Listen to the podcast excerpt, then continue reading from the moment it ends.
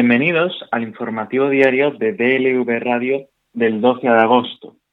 Hoy, solo el 18,7% de los jóvenes españoles se habían emancipado a finales de 2019, 0,3 puntos porcentuales menos con respecto al año anterior, según los datos publicados por el Consejo de la Juventud de España, en la última edición del Observatorio de Emancipación Juvenil correspondiente al segundo semestre de 2019 que recoge un análisis de la situación de este colectivo en los albores de la crisis del COVID. El informe, dado a conocer en el marco del Día de la Juventud, que se celebra hoy 12 de agosto, se refleja también que la población entre 30 y 34 años ha experimentado una caída de 2,6 puntos porcentuales en la tasa de emancipación, pasando del 71,8% en 2018 al 69,2% en la actualidad. En función del sexo, la mayor diferencia en cuanto a las trayectorias de emancipación se encuentra en la creación de hogares unipersonales, pues en el caso de los hombres es del 23,8 frente al 12,9% en caso de las mujeres jóvenes, más proclives a independizarse junto a otras personas. El abandono del hogar familiar suele producirse una vez se termina el periodo de formación. Si el 32,7% de quienes no cursan estudios reside de forma autónoma, tan solo el 7,3% de las personas jóvenes que continúan estudiando no permanece en el hogar familiar, obviamente. En otros niveles formativos son las mujeres quienes muestran unas mayores tasas de emancipación por encima de los varones, aunque estas diferencias tienden a reducirse a medida que aumenta el nivel de estudios.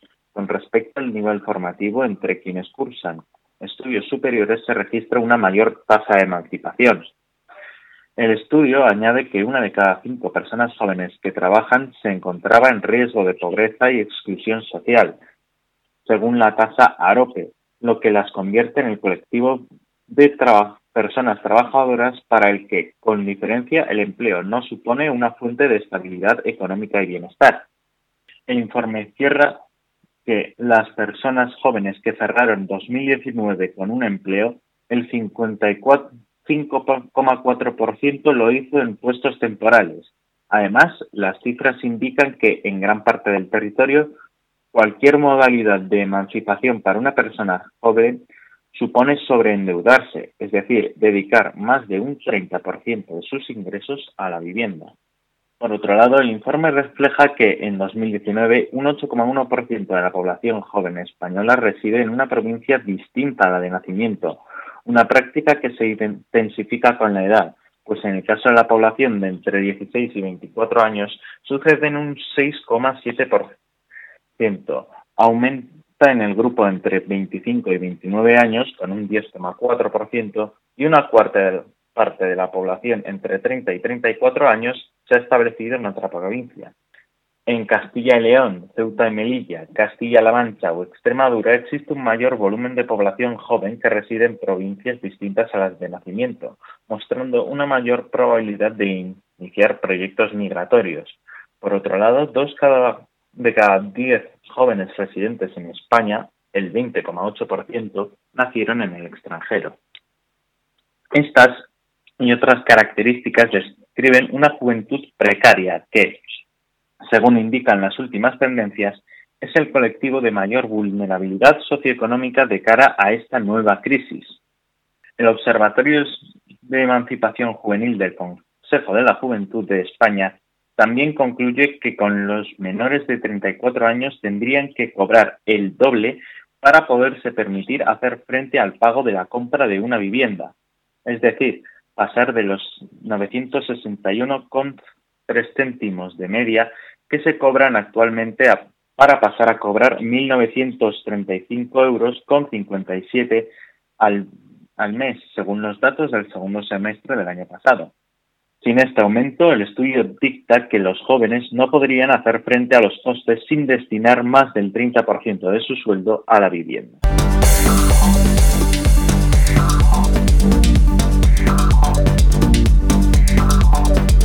Pedro Sánchez ha vuelto a dejar claro que, si de él depende, nada se sabrá en torno al destino de Juan Carlos I.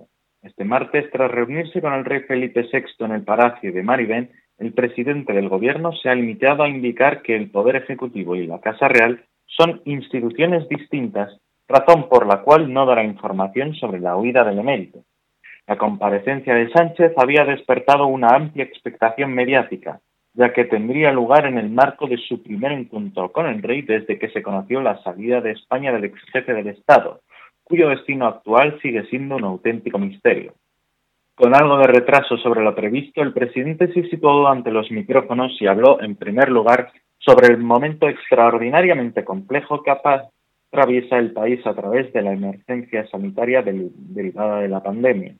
Cuanto más adversa es la situación, más importante es el normal funcionamiento de las instituciones públicas, al tiempo que reiteró que su llamamiento a garantizar la necesaria estabilidad institucional para abordar desafíos al ser preguntado por los medios sobre el paradero de Juan Carlos I, Sánchez se limitó a responder lo mismo que hace unos días. Las conversaciones que tengo con el jefe del Estado permanecen en la completa confidencialidad. En esa línea dijo que aquellas cuestiones que tengan que comunicarse sobre la huida del emérito deben ser transmitidas por la Casa Real o el propio afectado, en alusión a Juan Carlos I, a quien evitó nombrar en todo momento.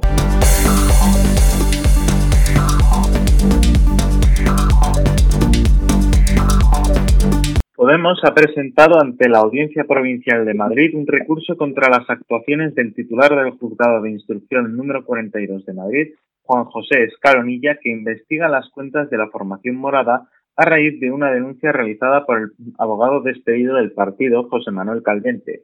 En su escrito, los abogados del partido piden la nulidad de las autos en los que imputan a varios de sus dirigentes y, subsidiariamente, solicitan el archivo del procedimiento por no apreciarse indicio alguno de hecho delictivo. El recurso ante la audiencia provincial recoge los argumentos del escrito de nulidad presentado ante el juzgado. El partido señala que solo se le ha podido proporcionar los primeros 41 minutos y 52 segundos de la grabación de la declaración de Calvente, que se prolongó por más de tres horas, en la que exponía sus denuncias sobre una supuesta caja B en el partido. Los abogados del partido subrayan que las diligencias acordadas por el juzgado se adoptaron a la vista del contenido de dicha declaración y al disponer solo de un extracto parcial, se genera una evidente indefensión porque se tendría que ejercitar a ciegas el derecho de defensa. El escrito añade otro argumento para solicitar la nulidad de las actuaciones.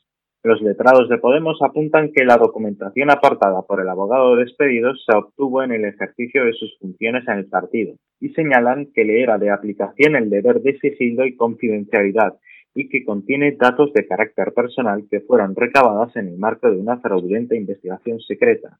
Podemos plantear así que los datos y los documentos obtenidos por Calvente, aun siendo irrelevante penalmente, pero derecha con las apreciaciones subjetivas y sesgadas del denunciante, deben ser excluidos del proceso por haber sido obtenidas mediante vulneración de derechos fundamentales. El recurso solicita subsidiariamente el archivo del procedimiento porque los hechos denunciados carecen de cualquier sustento indiciario ni tienen la relevancia penal suficiente para iniciar una instrucción judicial. El escrito insiste en que las denuncias de son las cuentas de la formación que se refieren al uso de la caja de resistencia del partido, a la contratación de las obras de la sede de la formación y las campañas de contratos con la firma Neurona Consulting. Están en su práctica totalidad basadas en meras apreciaciones subjetivas que el juez de la instrucción hace suyas sin someterlas a un mínimo juicio de ponderación o análisis objetivo para verificar si nos encontramos ante verdaderos hechos punibles.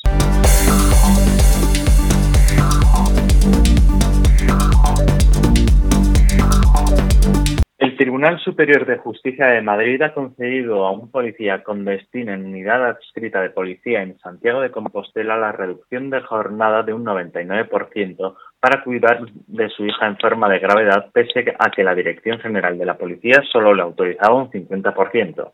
En una sentencia con fecha del 29 de julio, el Alto Tribunal de Madrid señala que la circular de la Dirección General de la Policía del 3 de mayo de 2016 relativa a los permisos por cuidado de hijos afectados por cáncer u otra enfermedad grave contempla el derecho de al menos un 50% de la reducción de jornada, sin hacer referencia en ningún caso a un porcentaje máximo de reducción. Por ello, considera que procede acordar la medida cautelar solicitada por el policía consistente en la reducción del 99% de su jornada con carácter retribuido por un periodo de seis meses prorrogables. Al respecto, en un comunicado remitido a los medios, el Sindicato Unificado de Policía celebra la decisión y lamenta la nula sensibilidad de la Dirección General de la Policía hacia un caso que, según señala, exigía medidas que permitieran a este padre volcarse en el cuidado de su hija. El sindicato recuerda que la gente destinada en la unidad adscrita de la Policía Nacional en Santiago de Compostela recibía hace un año la noticia de que su hija, entonces de siete años, sufría un tumor por el que tuvo que ser sometida a cirugía en septiembre de 2019. Desde ese momento en el que recibió el alta hospitalaria, según señala la organización sindical, la menor ha requerido cuidados permanentes de al menos uno de los progenitores, por lo que la gente solicitó la reducción de jornada al 99%.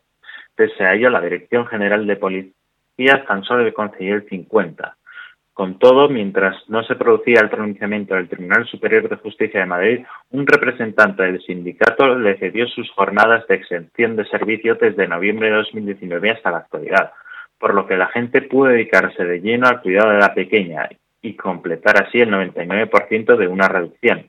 Finalmente, la organización sindical que para que el Tribunal Superior de Justicia de Madrid ampare sus argumentos y conceda a este funcionario las medidas cautelares solicitadas por el Servicio Jurídico del Sindicato mientras persista la situación.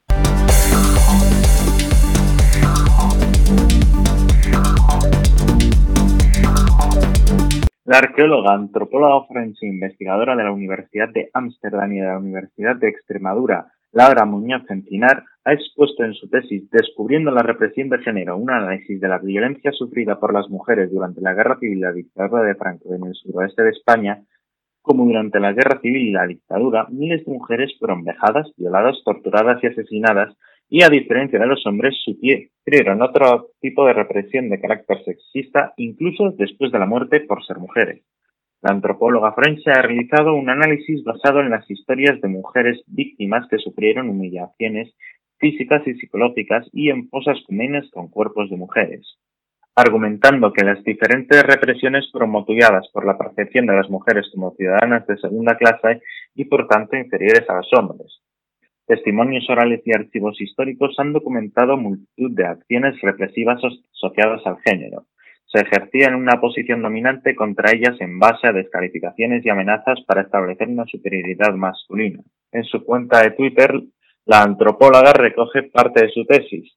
Esta investigadora explica que los ideólogos franquistas como Vallejo Nájera consideran a las mujeres seres inferiores y volubles que hacían uso de las revoluciones sociales para dar rienda suelta a sus latentes apetitos sexuales, convencidos de su crueldad perversidad innata y criminalidad natural. Para los franquistas, el feminismo y las políticas de igualdad introducidas durante la Segunda República caracterizaban la creciente corrupción de la mujer, castigadas por actuar de forma impropia de su género, hasta el punto de que Roja adquirió el significado de no mujer, añade. Esta superioridad y valoración subordinada del género femenino fomentó los castigos como consecuencia de su actividad política durante la República, porque eran esposas, madres y hermanas de republicanos. Las investigaciones se han llevado a cabo a través de las exhumaciones de fosas comunes que han aportado datos sobre los centenares de mujeres de las que no existe registro documental. Los distintos tipos de castigos podrían ser a través de la ejecución, tortura y violación, primero durante la guerra y luego en las cárceles de Franco, y psicológico exponiéndolas públicamente con el cabello rapado y desnudas o semidesnudas tras haber ingerido aceite de ricino, con el objeto simbólico de expulsar el comunismo de sus cuerpos. Durante la ocupación militar, numerosas mujeres fueron violadas y ejecutadas, en muchas ocasiones embarazadas, como en Llenera o Frenegal de la Sierra. En ocasiones, la vejación de las víctimas continuaba tras la muerte. Varias fueron enterradas desnudas entre dos varones con un alto componente simbólico. Paralelamente, en áreas de retaguardia, numerosas mujeres eran paseadas y enterradas en fosas en cunetas o sacadas de las cárceles en las que habían permanecido sin ninguna garantía procesal. En las fosas hemos encontrado un patrón distinto sobre cómo actuaban los hombres y las mujeres dentro del mismo depósito. Generalmente las mujeres fueron las últimas en ser introducidas dentro de la fosa y se solían depositar en el mismo área. Tras la guerra, muchas mujeres confiaron en las palabras de Franco y volvieron a sus pueblos, pero fueron detenidas de manera inmediata, como la maestra Matilde Morillo, al descender del tren con sus hijas. Torturada, violada y ejecutada, su cuerpo permanece aún desaparecido. Al amanecer, los perpetradores regresaron con el abrigo de Matilde en la punta del fusil a modo de bandera, como si de un trofeo se tratara.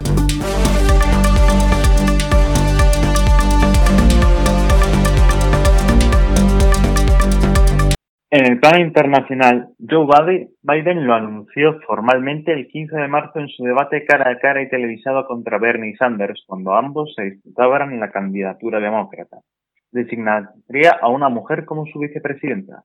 Biden, que acabó imponiéndose en las primarias y la semana que viene será designado oficialmente como candidato del partido, anunció que esa mujer es Kamala Harris, negra, abogada, senadora por California y ex fiscal general de ese estado, candidata en las pasadas primarias a liderar el partido y quien cumplirá 56 años en octubre.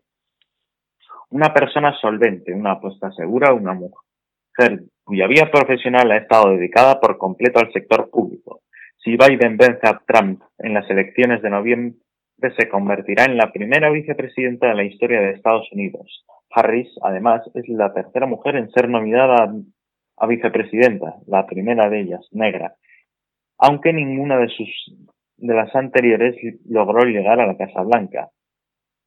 Kamala Harris, natural de Oakland, California, llegó a la Cámara Alta del Congreso norteamericano tras haber ejercido de fiscal general de California y antes había sido fiscal en San Francisco. Es hija de migrantes jamaicanos e indios, por lo que será también considerada la primera mujer de origen sudasiático en ser senadora de Estados Unidos. Estudió Derecho por la Universidad de Howard Washington, la primera universidad negra del país. Harris siempre ha manifestado que se dedicó a estudiar Derecho tras haber participado en los movimientos por los derechos civiles junto a sus padres.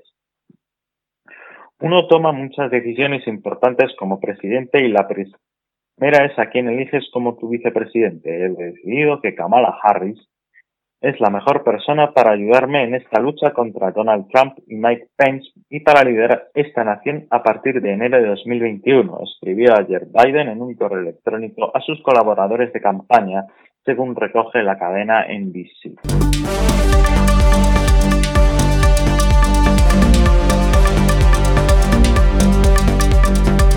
La pandemia ha tenido ya un coste de cerca de 10 billones de, dólares para la economía mundial, pero el mordisco no ha alcanzado a los supermillonarios, que valían casi 250.000 millones de euros más que a mediados de marzo, según datos de la lista Forbes hasta mayo.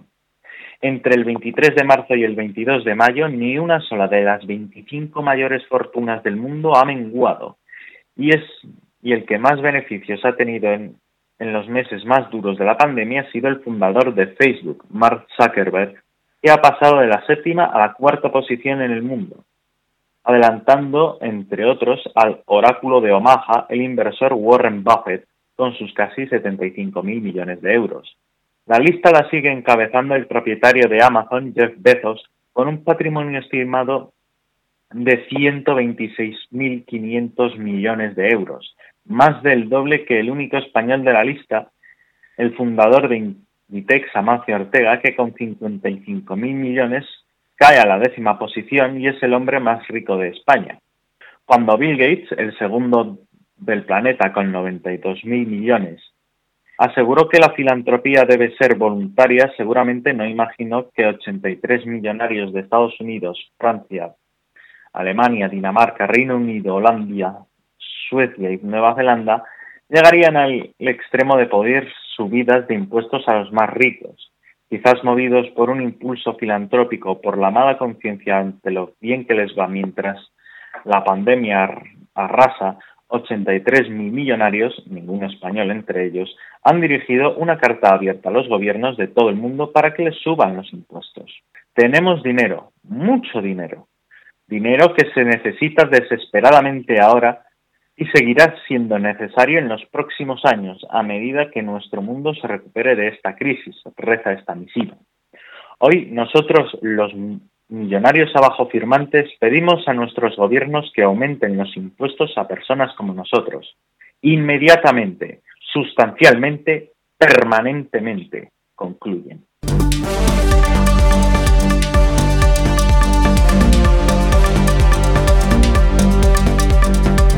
El fundador de la compañía informática McAfee, John McAfee, ha sido detenido este martes en un aeropuerto de Alemania por negarse a llevar una mascarilla y utilizar un tanga en su lugar, según ha relatado él mismo y su pareja a través de su cuenta de Twitter. Me metieron en la cárcel, indicaba McAfee este martes en la citada red social. Intentamos regresar a Alemania y se nos negó la entrada. Me puse mi mascarilla tanga me exigieron que la cambiara. Me negué. Pelea. Ojo morado. Liberado. Ha explicado el programador informático en un tuit. En una delirante sucesión de mensajes en la red social, el magnate tecnológico y posteriormente su mujer fueron narrando en vivo el arresto. Visité Cataluña justo antes de que Europa prohibiera bajar a los catalanes. Intenté regresar a Alemania y se me denegó la entrada. Me exigieron llevar una mascarilla, me negué, pelea, cárcel, ojo morado, ha explicado en redes. Insisto en que es la más segura y estoy negándome a llevar ninguna otra cosa por el bien de mi salud, escribió eh, él en otro de sus tweets. Finalmente tomó un avión privado hacia Bielorrusia tras pasar varias horas detenido en la terminal. Durante ese tiempo, Janice McAfee, su esposa, explicó a través de su perfil que también se negó a usar mascarilla porque, según ella, solo las bacterias son detenidas, pero no los virus. Janice McAfee indicó que retomaría ella los tweets.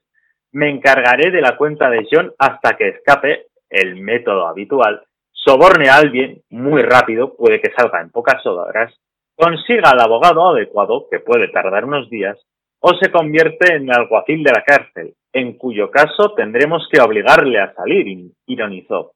Acto seguido compartió un vídeo en el que mostraba las instalaciones en las que estaba retenida mientras bebía una botella de champán. John es la única persona que conozco que puede conseguirte champán mientras estás detenida, escribió. Finalmente publicó otro vídeo en el que aparecía ella volviendo a casa en un avión privado a la espera de que John fuera liberado, afirmó la mujer del programador. El hilarante hilo de tweets finalizó con un selfie del programador a 14 horas en la cárcel y soportar algunos golpes. A mis 75 años, ¿qué aspecto se supone que debo tener? En respuesta a un usuario de esta red social.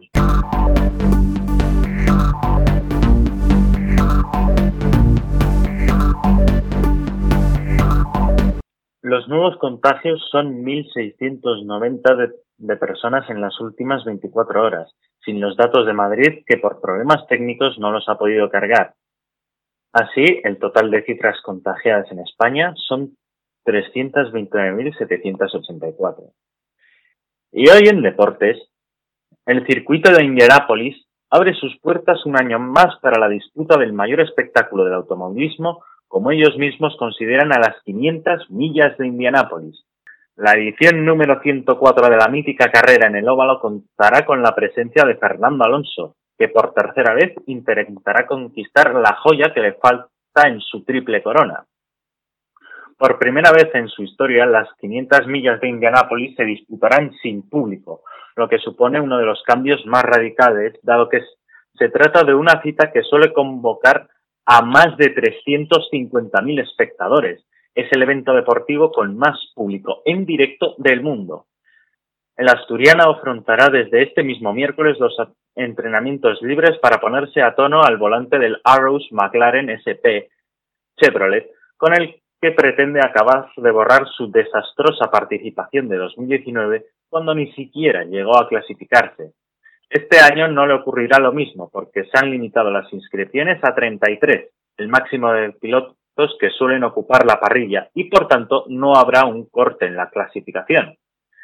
Esa no es la única diferencia con la no disputa del año pasado. Alonso entrará enrolado en una estructura mucho más seria, ya que McLaren se asoció con Smith Peterson para crear un equipo permanente durante toda la temporada de IndyCar. El mexicano Patricio Ward y Oliver Askew son los otros pilotos regulares a los que se unirá el tercer coche de Fernando, con el dorsal número 66. El suyo será uno de los 17 que llevarán el motor Chevrolet de 2,2 litros biturbo, que llegan a las 12.000 revoluciones por minuto para dar una potencia de 700 caballos. Pero, a diferencia de Fórmula 1, este no es híbrido. Todos son idénticos, así como los chasis fabricados por los italianos Dallara y los neumáticos Firestone. Alonso no será el único en Indianápolis durante estas dos semanas, pero el otro no sería Oriol Serviat, como en sus otras participaciones. El catalán no ha encontrado el apoyo económico necesario y se ha quedado fuera de la parrilla. El que sí estará es Alex Palou. El joven de 21 años afronta esta su primera temporada en la IndyCar y competirá en Indianapolis con el coche número 55 del equipo Daytona. Será uno de los cinco rookies en una carrera que reunirá a pilotos mucho más experimentados en óvalos como Helio Castroneves, tres veces ganador de la carrera, Scott Dixon, Alexander Rossi, Will Power, Tony Canan, Takuma Sato. Una prueba tan específica como esta requiere de una buena cantidad de rodaje, que llevará cinco días de entrenamientos que, arrancan este mismo miércoles. En España, por televisión solo se podrá seguir de manera íntegra la carrera del domingo 23, en Movistar Fórmula 1 y en Vamos.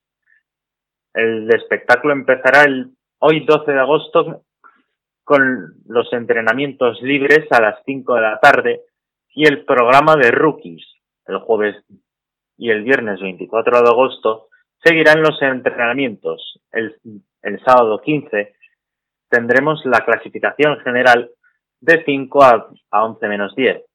El domingo nos enfrentaremos ya al, a, la a la pelea por la pole position, de 9 cuarto a 8. Y el domingo 23 de agosto a las 8 y media es cuando empezará la carrera.